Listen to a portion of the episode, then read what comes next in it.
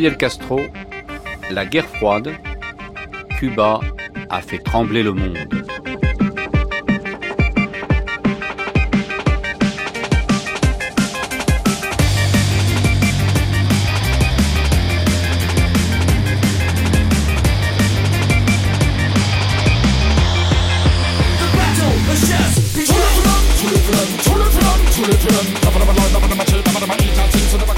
Pour un portrait que nous avons voulu le plus complet possible de Fidel Castro, nous sommes allés à Miami.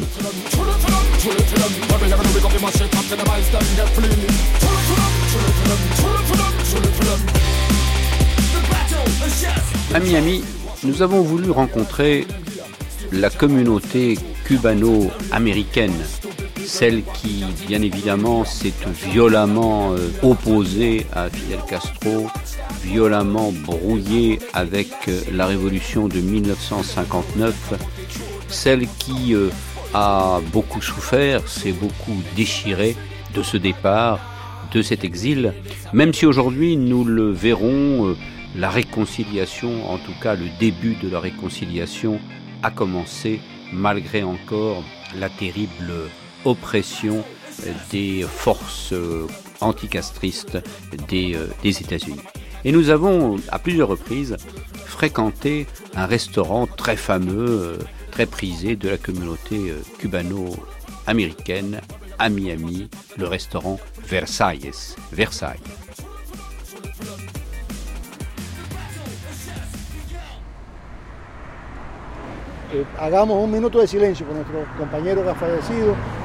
Faisons une minute de silence pour nos compagnons disparus.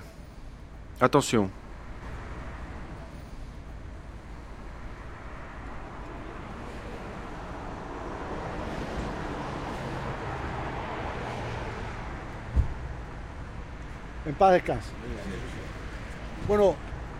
Pour quel motif vous a-t-on envoyé en prison ? C'est démocrate. J'ai été arrêté parce que j'étais démocrate.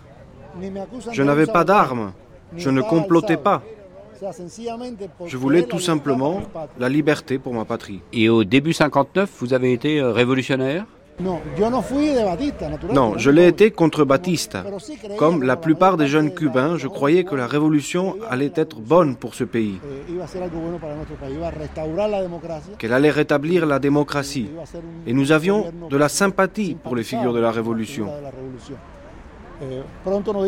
Mais nous nous sommes vite rendus compte qu'on trahissait cette révolution et qu'une dictature était en train d'être instaurée, qui avec le temps s'est révélée bien plus sévère que le gouvernement précédent.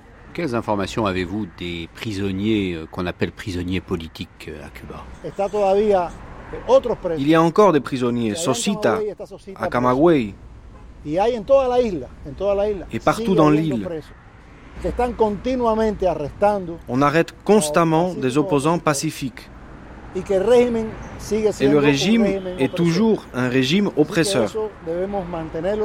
C'est pour cela que nous devons poursuivre cette veillée que nous organisons tous les mercredis depuis si longtemps. Nous demandons la libération de tous les prisonniers politiques et nous savons que tant que ce régime totalitaire sera en place dans notre pays, il continuera d'y avoir des prisonniers politiques. Et c'est pourquoi nous continuerons d'organiser cette veillée jusqu'à ce qu'il n'y ait plus un seul prisonnier politique dans les prisons cubaines. Et nous croyons que cela arrivera seulement le jour où s'achèvera ce régime totalitaire et répressif. Aujourd'hui, elle vous inspire quoi, l'image de Fidel Castro ? La figure de Fidel Castro m'inspire une grande douleur pour notre pays. Je ne pense pas seulement à ceux qui ont été torturés ou assassinés par son gouvernement, et j'en ai été témoin en prison, mais surtout au mal qu'il a fait aux Cubains et à Cuba, qu'il a appauvri en divisant les familles cubaines. Cela me blesse davantage encore que les morts, tout le mal qu'il a fait à notre pays. Selon vous, quel va être le chemin du changement ? Il faut parvenir à la liberté, à la démocratie. Il faut que nous, Cubains, puissions travailler, comme on le fait dans d'autres pays, comme on le faisait à Cuba avant la Révolution, car notre pays était très en avance. Vous avez de la haine aujourd'hui ? Non, non. Esa es una pregunta que muchas veces me han hecho. Il n'y a pas de haine en moi. Et c'est le cas de tous mes compagnons. On n'obtient rien de bon avec la haine. Et nous voulons que tous les Cubains qui ne sont pas haineux puissent reconstruire leur pays pour y vivre tous ensemble.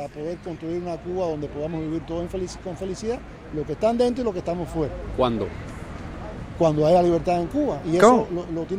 Eh bien, lorsqu'il y aura la liberté à Cuba. Et c'est le peuple cubain de l'intérieur qui doit le décider.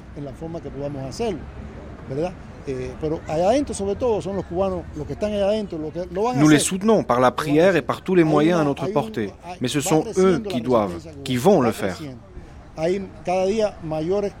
La résistance cubaine grandit. Les gens qui sortent dans la rue sont chaque jour plus nombreux.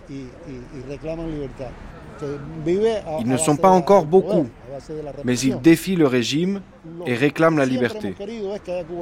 Et nous avons toujours réclamé un régime démocratique. Al combate correr, vaya meses, que la patria os contenga orgullosa. No temáis una muerte gloriosa, que morir por la patria es vivir. En cadenas vivir es vivir, en afrentas y oprobrios unidos, del clarín escuchar el sonido. A las almas valientes corren. ¡Viva Cuba Libre!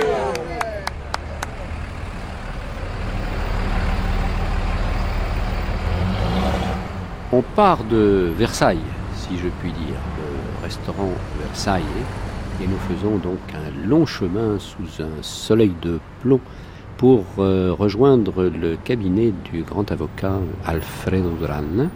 Maître Duran, avocat international, qui a été mercenaire cubano-américain de la baie des Cochons et qui aujourd'hui emploie une partie de son temps à animer une association de rapprochement, de dialogue entre les États-Unis et Cuba.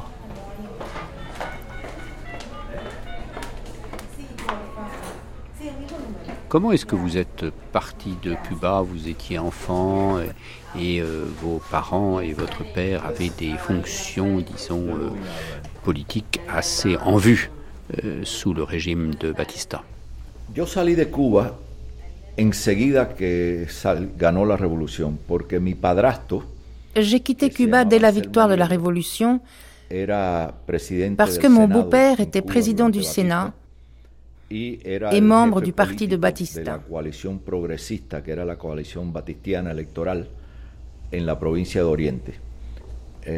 De plus, c'est lui qui, en l'absence du vice-président de la République qui s'était déjà enfui, se trouvait dans l'enceinte de Columbia à la fête de réveillon du 31 décembre 58, et il a donc reçu en personne la démission de Batista avant son départ. Vous vous souvenez de l'endroit où vous étiez à ce moment-là ? Oui,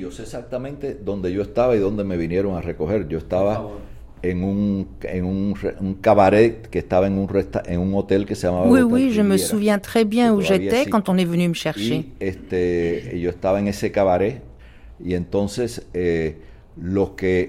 J'étais au cabaret du Riviera. Les gardes du corps de mon beau-père m'y ont trouvé vers 2h du matin. Et ils m'ont ramené chez moi.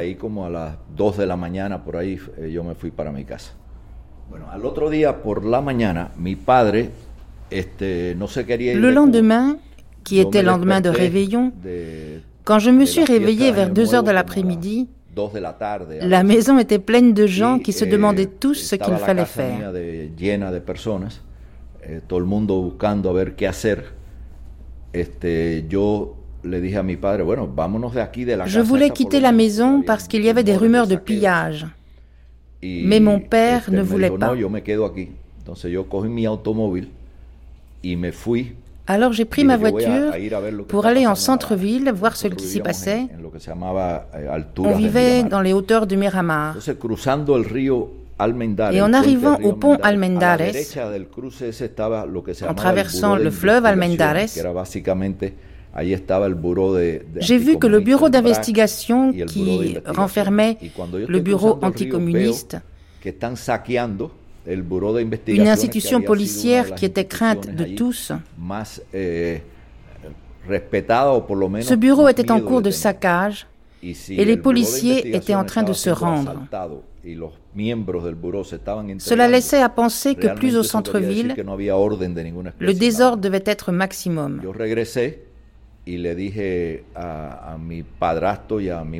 Alors j'ai rebroussé chemin et j'ai convaincu ma mère et mon beau-père de la nécessité de partir.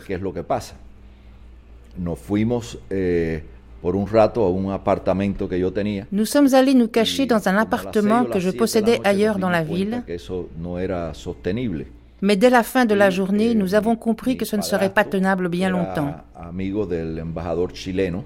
Et mon beau-père a alors appelé l'ambassadeur du Chili, qui était un ami à lui, et celui-ci est venu nous chercher.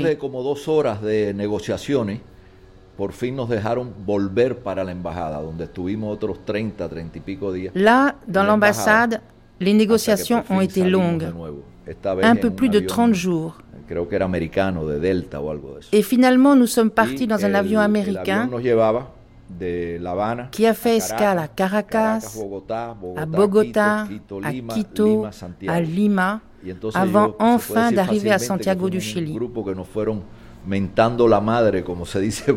À chaque escale, nous étions hués par la foule, qui alors, le plus souvent, était favorable à Fidel.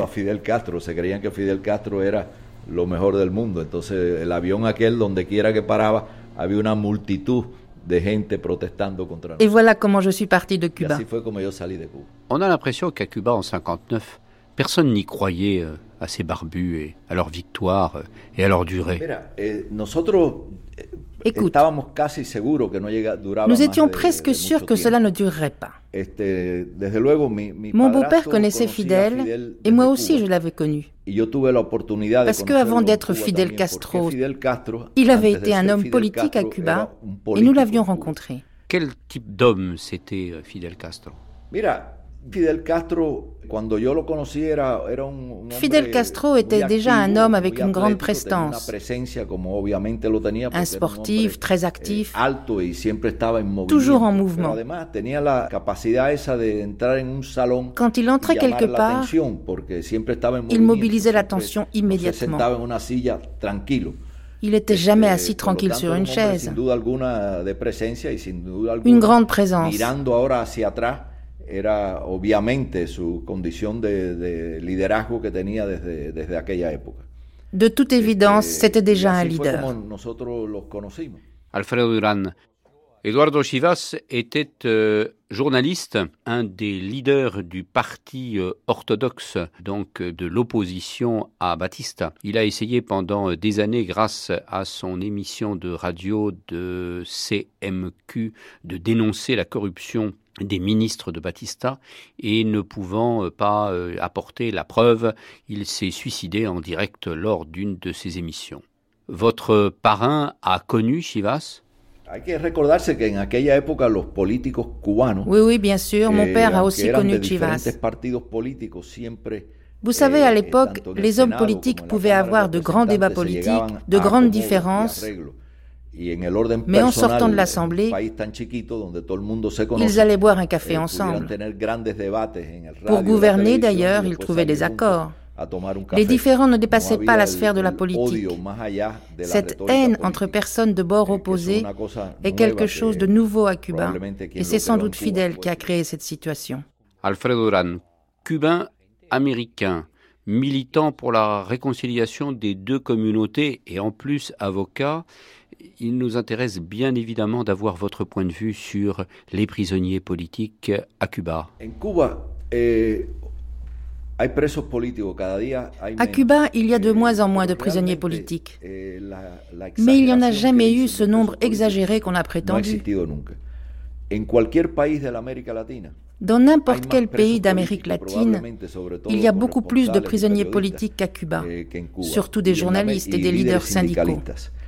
En Amérique latine, à Cuba, au contraire des autres pays d'Amérique latine, il n'y a pas de risque de trouver un cadavre au coin de la rue. S'il y a un prisonnier, Fidel Castro le fait juger. On ne le tue pas et on ne le jette pas à la rue, alors que ce risque existe vraiment ailleurs en Amérique latine. Alors je ne juge pas Fidel à l'aune du nombre de prisonniers politiques. Je le juge sur l'absence de liberté d'expression, sur l'absence de certaines libertés civiles, sur le problème des droits de l'homme. Mais surtout, je le juge pour son absence de projection dans le futur. Je pense qu'il n'a pas préparé la transition et le passage du pays vers le futur. Il a dit, je crois un jour, que ce qui arriverait après sa mort ne l'intéressait pas puisqu'il serait mort. Je crois qu'il le pense vraiment et je trouve que cette attitude est particulièrement irresponsable de sa part, surtout si peut être la grande figure historique cubaine qu'il prétend.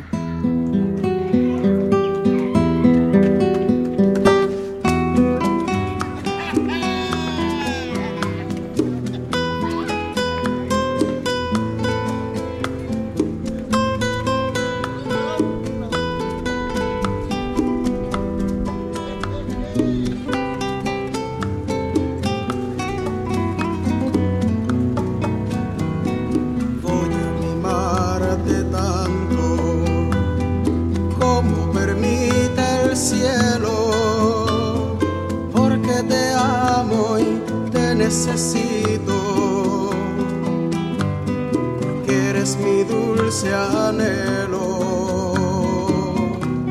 Nous retournons dans le quartier de la Víbora, un quartier excentré de la Havane, rencontrer Jean-Marc Ville, français installé à la Havane depuis 15 ans, et sa compagne Gretchen Lima.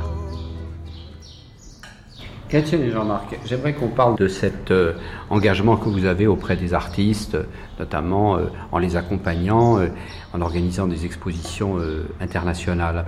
Autre chose qu'on dit en France, et Dieu sait si on le dit, c'est la répression contre les artistes. Je ne parle pas du temps des années 60, je parle encore aujourd'hui où on entend, on va dire comme on dit dans les salons parisiens, que les artistes sont en prison, ou en tout cas quand ils ne le sont pas, qu'ils ne peuvent pas parler, qui ne peuvent pas s'exprimer, qui n'ont pas de marché possible à l'extérieur, ou alors que leur vie est une vie, artistiquement parlant, uniquement militante, à la gloire et chantre de la Révolution. Donc vous, qui êtes, j'allais dire, plus que militant, moteur dans l'accompagnement de ces artistes, comment est-ce que vous voyez d'une part ce qu'on dit à l'extérieur et d'autre part la réalité ? La liberté de parole, d'écriture... Padoura, il fait des déclarations qui ne sont pas des déclarations à la gloire du Parti communiste cubain. Et il n'est pas le seul. On peut constater ça auprès des chanteurs, on peut constater ça dans les arts graphiques, dans les arts plastiques. Une critique du gouvernement, une critique de l'État cubain dans la peinture, dans les textes de chansons, dans l'écriture. Alors, y a-t-il une autocensure ? Vraisemblablement. Mais je n'ai jamais été confronté personnellement avec le travail que j'ai fait avec les artistes à des problèmes de censure ou même, sans parler de censure, même de mise en garde. Nous travaillons avec des artistes, beaucoup en plasticiens, qui ont des critiques fortes, sociales, antiracistes, sur la condition des plus pauvres. Et cela, jamais je n'ai vu quelques fonctionnaires du gouvernement venir dire « Non, alors ça, on n'est pas d'accord, ça, vous ne le présentez pas, ça, vous ne l'exposez pas ». Jamais je n'ai eu affaire à ce genre de pratique. Give me a scotch, make it a double. Vodka troika. I'll take limeade. Something on the side, maybe.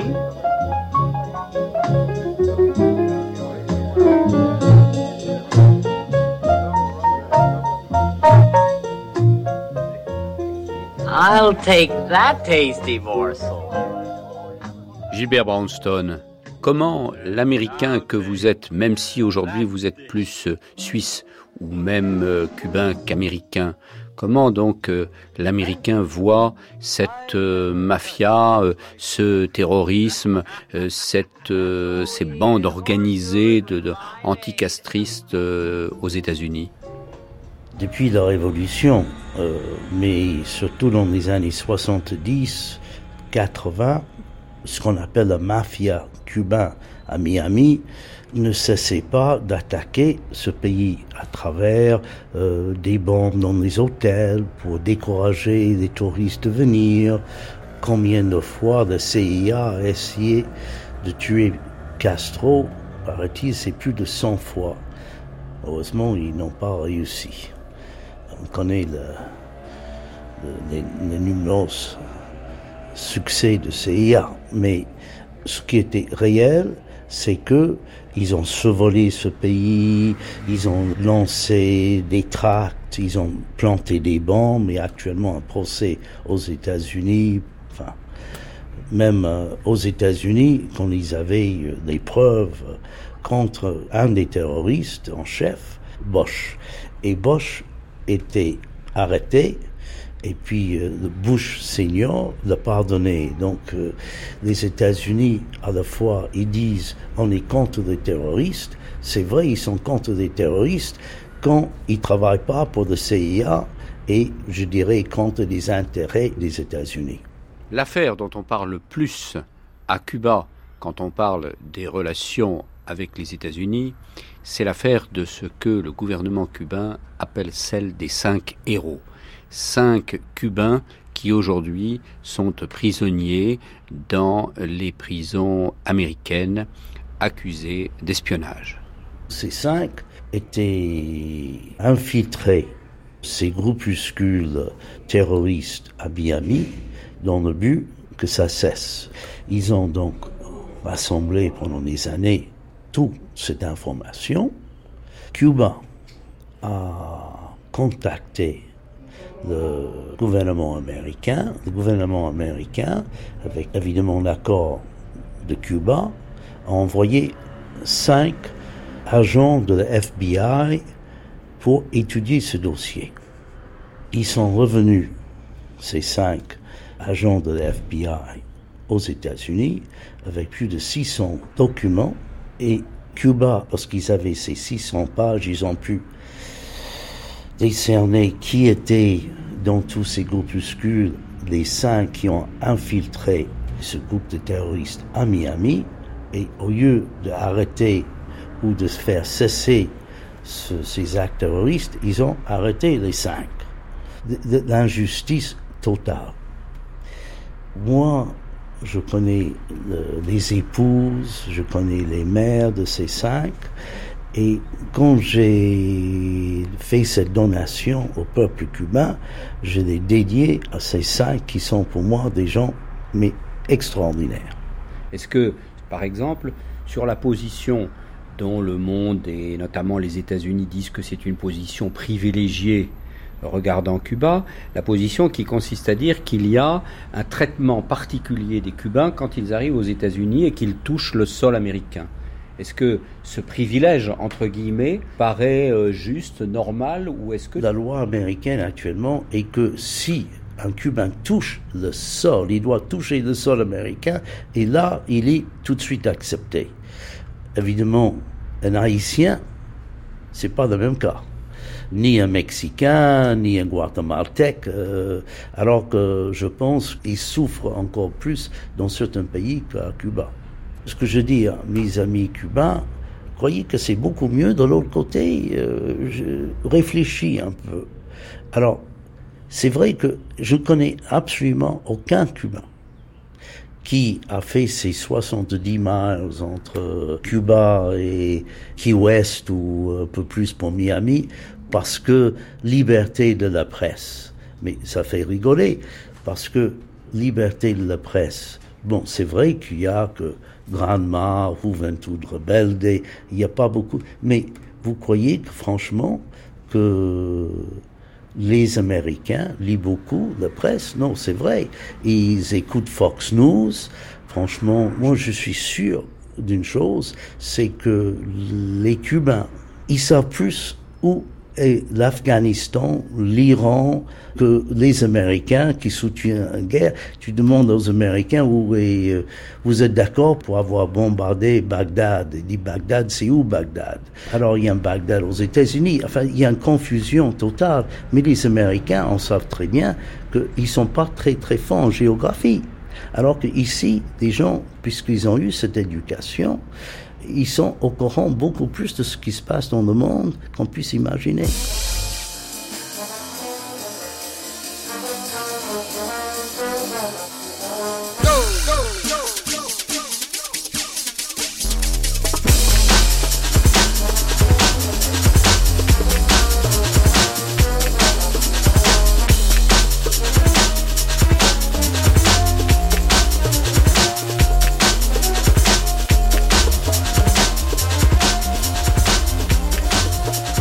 El problema fundamental que tiene el caso de los 5 presos. Le problème fondamental de ces 5 prisonniers, c'est qu'en fait, ils se sont déclarés coupables.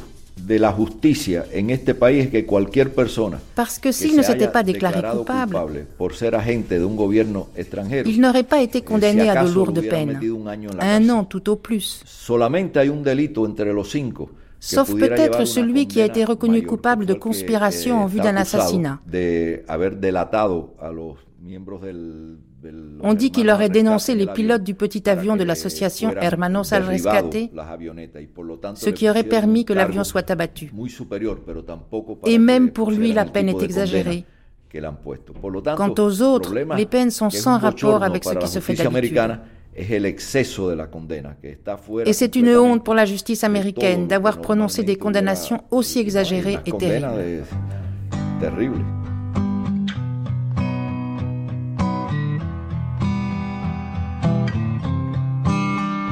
It was a creed written into the founding documents that declared the destiny of a nation.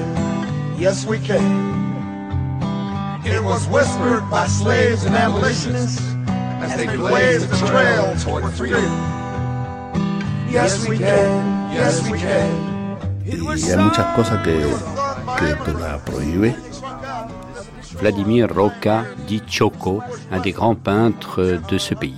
Sin embargo, y parece ser que de momento tú lo puedes estar haciendo. Il y a des choses qui te sont interdites. Par exemple, avec l'embargo, tu ne peux pas faire de commerce avec les États-Unis, même si tu le voulais. L'embargo, le blocus te l'interdit.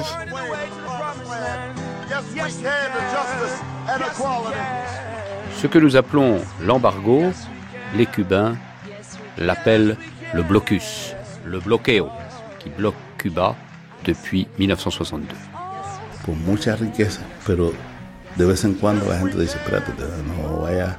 Porque a lo mejor te pueden acusar de tal y más cual cosa. Porque el embargo tiene prohibido negociar, por ejemplo, porque tú vives en Cuba. Tú tienes, te puedes hacer la vista gorda, pero oficialmente tú no puedes negociar. Malgré nos différences idéologiques, je sens qu'entre les États-Unis et Cuba, il y a comme une lecture commune. Oh. Yo pienso de que históricamente antigua, y yo he oído siempre que la gente decía, ay, vamos a ir a desayunar, cubanos decían, vamos a ir a desayunar a Miami. Malgré la différence de la langue, il y a des similitudes. Je ne sais pas si c'est la musique, la manière d'être, ce que je n'ai pas ressenti en Europe. Là-bas, c'est autre chose, même s'il y aurait beaucoup à dire. L'élection du président Obama a bien évidemment suscité énormément d'espoir à Cuba et aux États-Unis aussi, bien sûr. Qu'en est-il aujourd'hui ?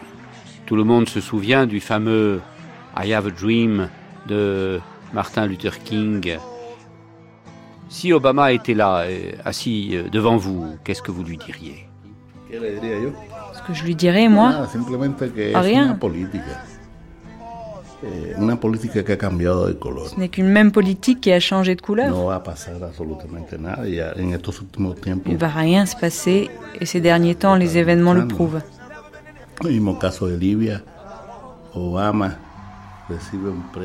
Obama a reçu le prix Nobel de la paix et il entretient 3 guerres.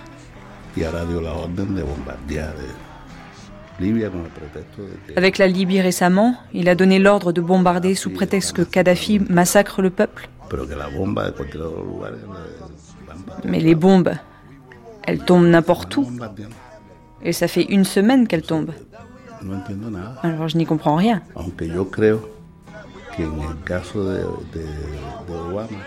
Le point positif, c'est qu'avec Obama, on a changé de couleur.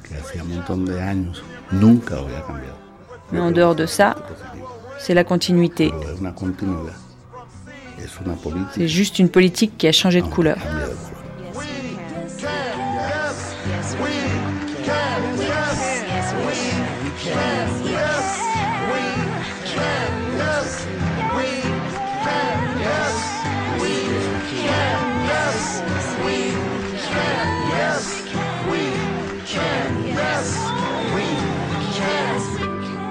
Obama a dit qu'il va changer des choses avec Cuba, mais le discours de hier ou avant-hier que Obama a dit « Maintenant j'attends des gestes de Cuba ». On peut penser en cela que lui, il a fait des ouvertures, mais il n'a pas fait d'ouverture de tout. La seule chose qu'il a dit, c'est que maintenant des Cubains américains peuvent venir ici librement. Je ne pense pas que c'est un très grand geste, même si son état, c'est vraiment pas de grande envergure. Mais qu'est-ce qu'il peut attendre de Cuba ? Cuba n'a jamais attaqué les États-Unis.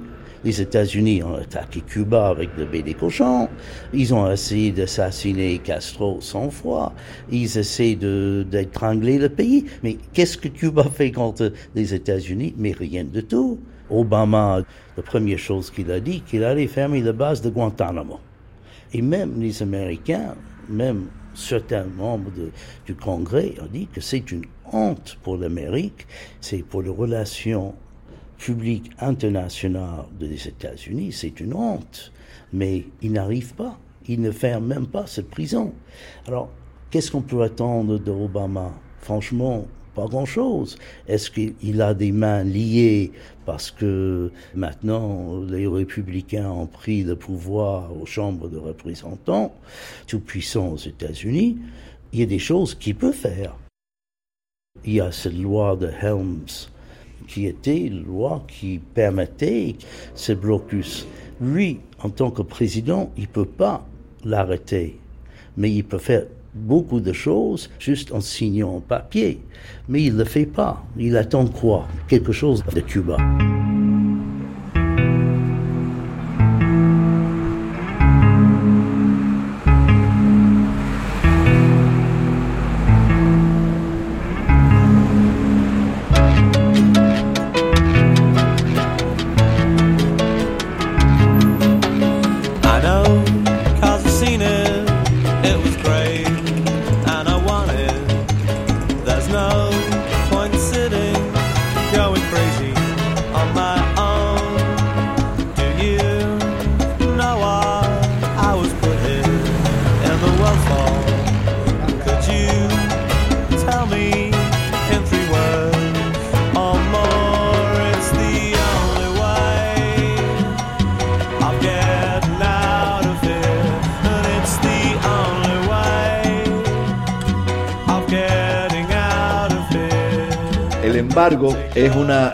L'embargo est une condition politique en ce moment. La politique extérieure entre les États-Unis et Cuba, ça n'existe pas. En fait, cette histoire d'embargo, c'est un problème de politique électorale locale aux États-Unis. C'est simplement le nombre de votes des gens de Floride et du New Jersey. Ça n'a rien à voir avec des relations extérieures. C'est un problème domestique aux États-Unis. Et à Cuba, l'embargo, c'est la même chose. Ça permet à Fidel et au gouvernement de dire qu'il ne peut pas y avoir des libertés totales à Cuba parce que le pays est en guerre avec les États-Unis. Parce qu'aucun pays qui ne serait pas en guerre pourrait déclarer un embargo de cette sorte.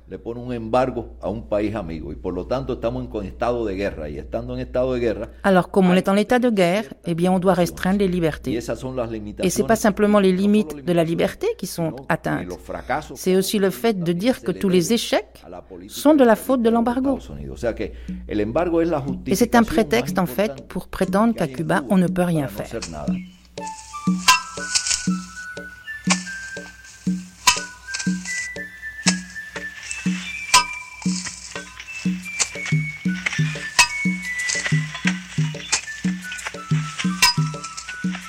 En 1940, une constitution a été rédigée qui est reconnue par les historiens, les analystes, beaucoup de politiques et le peuple comme une bonne constitution.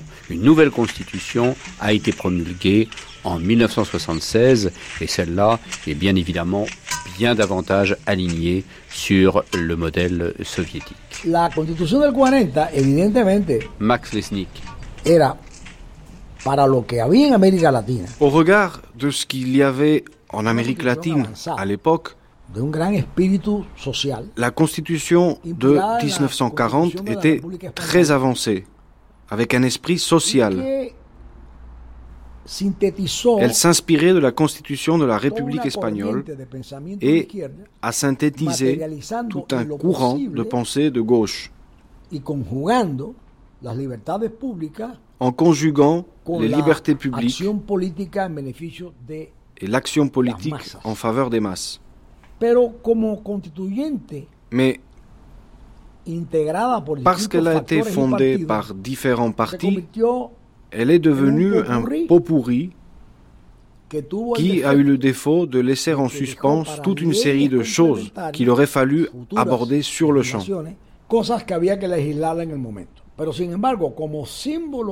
Mais elle fut un symbole qui réunit le peuple cubain.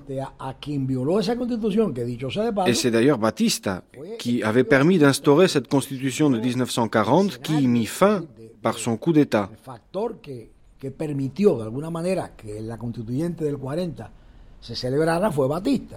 La constitution de 1940 était l'étendard de tout ce processus de révolte politique. Et son rétablissement a représenté une victoire de la liberté sur la tyrannie.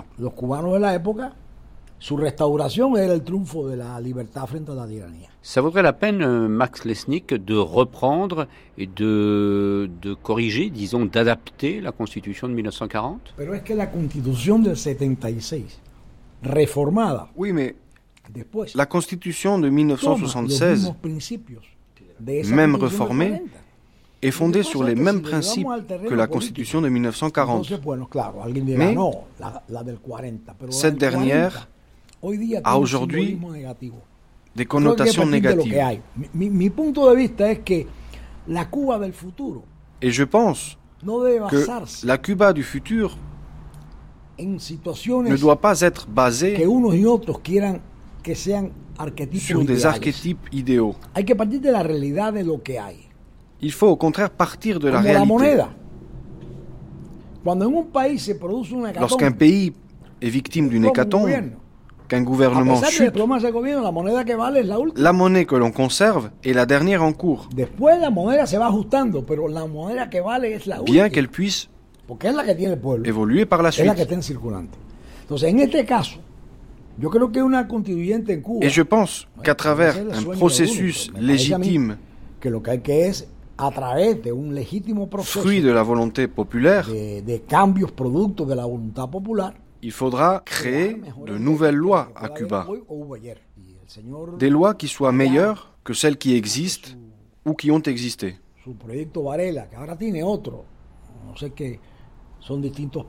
Les projets évoluent et changent. C'est le cas du projet Varela.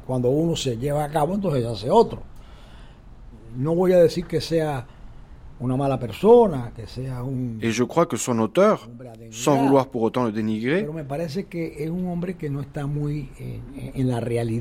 ne vit pas dans la réalité. Bueno, en mi época defendí la del 40. Et si l'on me demande quelle constitution, à mon époque, j'ai défendu celle de 1940. Mais aujourd'hui ou demain, je souhaite que chaque Cubain puisse penser ce qu'il entend et que chacun participe à la reconstruction du pays. Je ne crois pas qu'il faille détruire la Cuba que nous connaissons aujourd'hui, mais certains éléments externes posent problème. C'est le cas de l'embargo qui a en partie détruit la structure nationale cubaine. Et on peut le faire, on peut reconstruire. S'il n'y avait pas une opposition extérieure dangereuse, qui a un pouvoir économique, diplomatique et politique.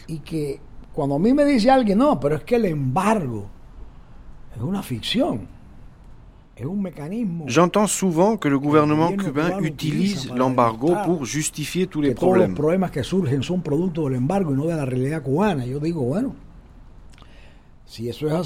Alors, pourquoi ne lève-t-on pas l'embargo pour l'obliger à se confronter à la réalité? Car combien de temps un pays comme la France, le gouvernement d'un monsieur Sarkozy, combien de temps pourrait-il résister à un tel embargo? Si les États-Unis n'envoyaient pas de touristes en France, s'ils n'achetaient pas les vins et les fromages, s'ils cessaient toute relation commerciale avec ce pays, que se passerait-il? Et ne parlons même pas du Mexique, qui disparaîtrait dans les mêmes conditions. Laissant 100 millions de Mexicains franchir la frontière. C'est la réalité. Alors quand on dit que l'embargo n'existe pas, eh bien s'il n'existe pas, levez-le.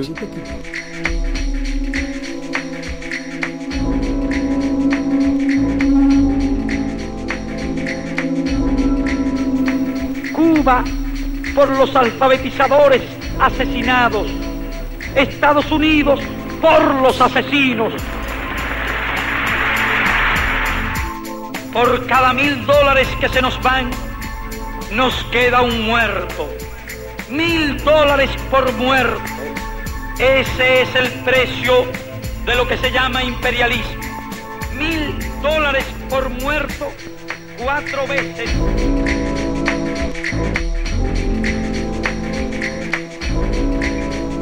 Mais le monde entier critique le manque de liberté à Cuba. Marc Lesnick. La liberté.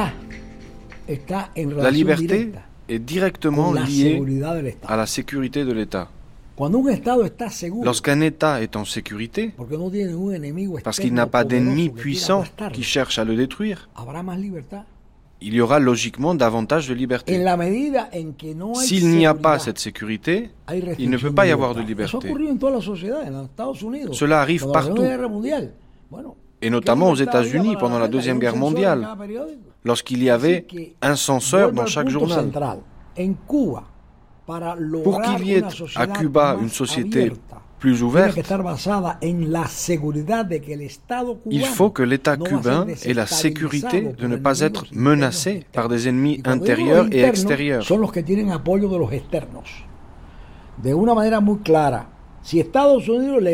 Il faut que les États-Unis cessent leur campagne de diffamation à l'encontre de Cuba et rétablissent des relations normales avec Cuba.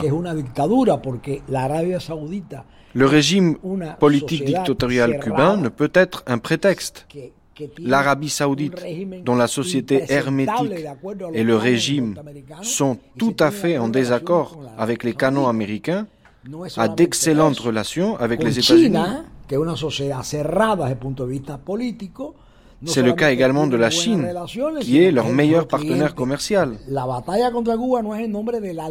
Si les États-Unis défendaient la liberté, ils auraient déclaré un embargo contre la Chine ou contre le Vietnam. Pour que la société cubaine puisse un jour être plus libre, et je serai le premier à combattre le gouvernement si je devais le faire, il faut que l'État jouisse d'une sécurité qui ne le menace pas. No es los hechos, es que lo dicen. ¿Qué cosa es Cuba para Estados Unidos? Cuba est officiellement une nation ennemie des États-Unis. ¿Qué dicen las leyes norteamericanas del Congreso? Un crédito de $50 million para crear en Cuba una llamada sociedad civil que propicie la libertad de expresión, entre comillas, por los disidentes y los grupos que se oponen al gobierno, fundado por el gobierno de Estados Unidos. Une société civile et la liberté d'expression des dissidents et des groupes d'opposants. De Frank Canson en Washington. Mais est-ce le rôle des fondations américaines de combattre le gouvernement cubain? Ahí está la clave de todo. Il faut d'abord permettre au peuple cubain d'être souverain. C'est la première liberté. Il faut que le peuple cubain cesse de faire l'objet d'agressions extérieures et que cessent les tentatives de déstabilisation de l'État cubain. Ça veut dire quoi, un beau jour? Ce sera quand, le beau jour? La fecha. La date? La détermine lamentablement le gouvernement des États-Unis. Elle sera malheureusement déterminée par le gouvernement des États-Unis.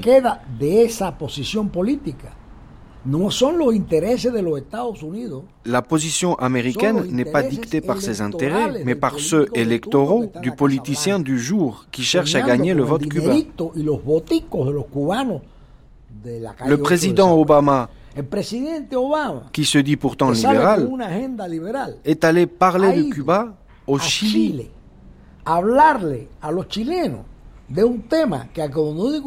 Alors que cette question n'intéresse que les exilés cubains. Et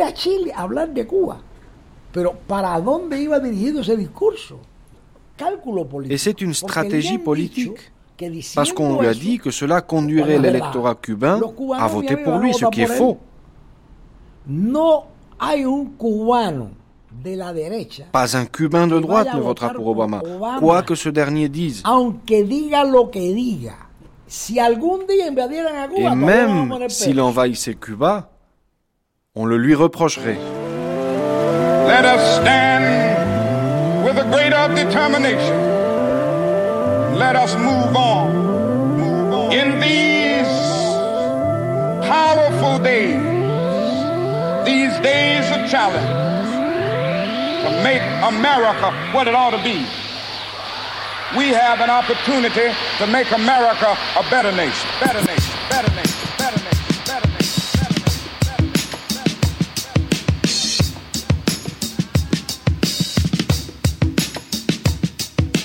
I just wanna celebrate, celebrate. I just wanna move on.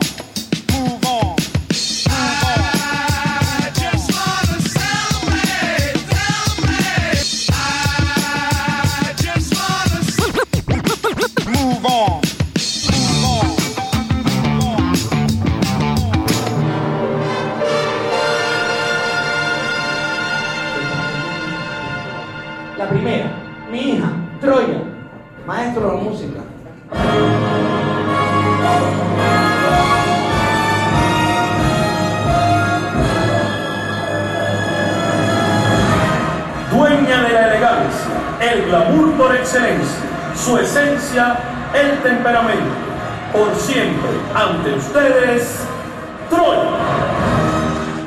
On l'a rappelé, dans les années 60, les homosexuels ont été pourchassés et réprimés. Aujourd'hui, la situation est différente. La fille de Raúl Castro, président de la République, est à la tête d'une ONG qui s'appelle CNSX et qui défend les homosexuels, les travestis, les transsexuels. Nous avons rencontré deux représentants de cette communauté qui se disent transformistes. Hubert, nom de scène Margot, et Abraham, nom de scène Imperio, et leur ami Henry. Primero, el transformismo empezó D'abord, le transformisme à Cuba a été une manifestation artistique.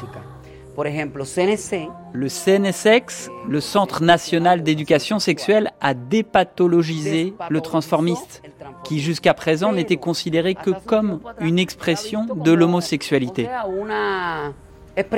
Le CNSX existe depuis longtemps, depuis les années 70. D'abord, le transformisme a commencé comme une manifestation artistique à Cuba. Le CNC, le Centre National d'Éducation Sexuelle, qui jusqu'à présent n'était considéré que comme une expression de l'homosexualité. Il a créé un groupe, le groupe trans, qui accueille des transsexuels et des travestis et qui leur offre un lieu pour se rencontrer, se sentir en sécurité, les éduquer.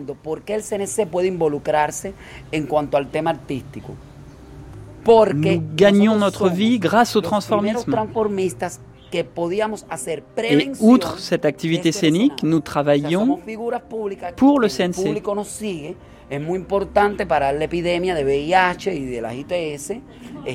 Parce que nous avons été les premiers à faire de la prévention depuis la scène. Nous sommes des figures publiques et c'est très important pour lutter contre l'épidémie de VIH et les maladies sexuellement transmissibles. Il faut parler de diversité et le faire sur scène. Bien sûr, il y a un problème avec l'homosexualité à Cuba et on essaie de trouver des solutions, comme on tente de trouver une solution à beaucoup d'autres problèmes. Cuba ne va pas pour autant devenir un repère de pédales, car il y a autant d'homos que d'hétéros que de bi. Nous, par exemple, Imperio et Margot, nous sommes deux artistes qui avons démontré que le transformisme n'est pas qu'une marotte de PD, qu'il y a un vrai poids social. Il y a un phénomène social. Les gens paient cher pour venir nous voir. Parfois le double que pour d'autres artistes. Et les théâtres sont pleins. Les gens savent que le niveau est très haut, la qualité est là.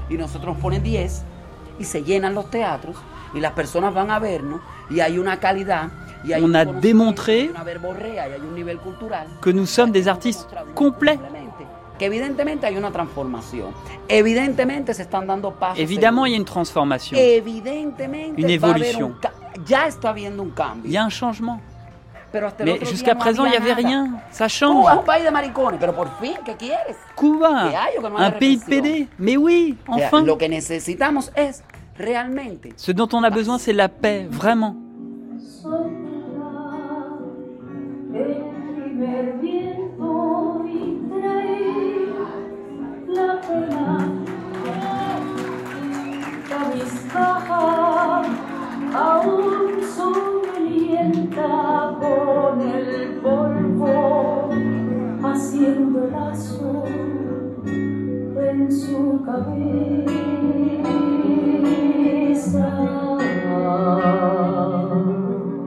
On dit que Mariela, la fille de Raúl Castro et présidente du CNSX, est lesbienne. Et ce n'est pas vrai, mais on s'en fiche.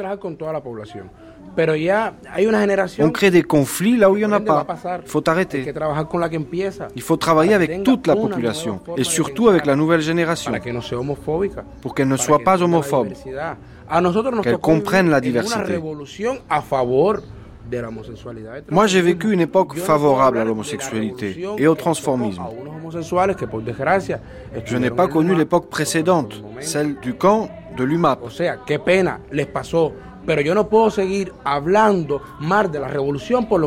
je regrette ce qu'ils ont dû subir. Mais je ne peux pas continuer à mal parler de la révolution à cause de cela. Je dois aller de l'avant. Je dois soutenir la révolution en ce qu'elle a de favorable aux homosexuels.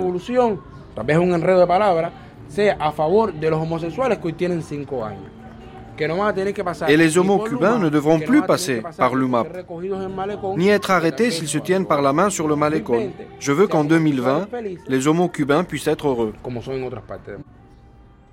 Aujourd'hui, et avec la mémoire de tout ce qui s'est passé à Cuba, notamment contre les homosexuels, qu'est-ce que vous inspire la figure de Fidel Castro? Fue presidente por excelencia de este país. Es la figura. Fidel a été le président par excellence de ce pays. Il restera dans l'histoire. Como lo que va a pasar, no sé. Pero de aquí a 100 años, en los libros de historia, donde está Napoleón, está Washington, está Hitler, se habla de Jesucristo, se va a tener que hablar de Fidel. Dans les livres d'histoire, on parle de Napoléon, de Washington, d'Hitler, de Jésus-Christ. Il faudra parler de Fidel. En el caso mío, no puedo decir que le debo nada malo. Et en ce qui me concerne, ni nada bueno. Je ne peux pas dire que je lui doive quelque chose, ni en bien ni en mal. Mais Fidel restera dans l'histoire. Et si seulement je pouvais faire comme lui. A ver, yo sería muy hipócrita si te dijera ahora mismo que no tiene toda la culpa o que la tiene toda. Écoute, moi je serais très hypocrite si je te disais que Fidel est responsable de tout, de rien. Moi, je lave mon linge sale en famille. Et je sais que je ne vais pas dire certaines choses pour un programme de radio français. Le mal est fait. Et aussi, je serais très hypocrite de te dire que les excuses de Fidel effacent tout le reste. Tant mieux que ça a été rectifié. Mais pas le mal physique. Non. On parle du mal spirituel qu'il a fait. Et du fait qu'on a éduqué des générations avec cette idée que l'homosexualité c'était mauvais, que s'habiller en femme c'est pas bien. Encore aujourd'hui on paie pour ça. Mais quand même, c'est bien qu'il ait rectifié. Il y a un proverbe qui dit reconnaître ses erreurs, c'est faire preuve de sagesse.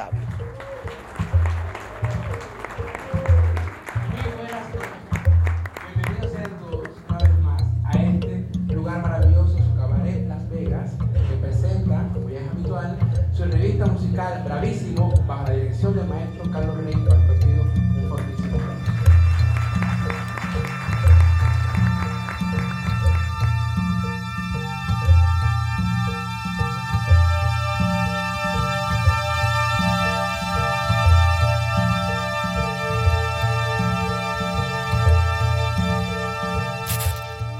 C'était Fidel Castro, la guerre froide. Un documentaire de Xavier Darthuis, réalisé par Christine Diger. Fidel Castro, l'éternel acteur. Prise de son, Martinez. Mixage, Frédéric Caïrou. Assistant, Ernesto Ivan. Archives de l'Institut national de l'audiovisuel, Martine Auger. Les traductions ont été faites par Dominique et Diego, et vous avez entendu les voix d'Éric, de Dominique, de Mao, de Diego, de Ivan et de Rudy. Vous pourrez retrouver cette grande traversée sur notre podcast et trouver toutes les informations sur cette série sur notre site franceculture.com. Demain, 9h, 12h, Fidel Castro, l'éternel acteur, et comment vivent les Cubains. À demain.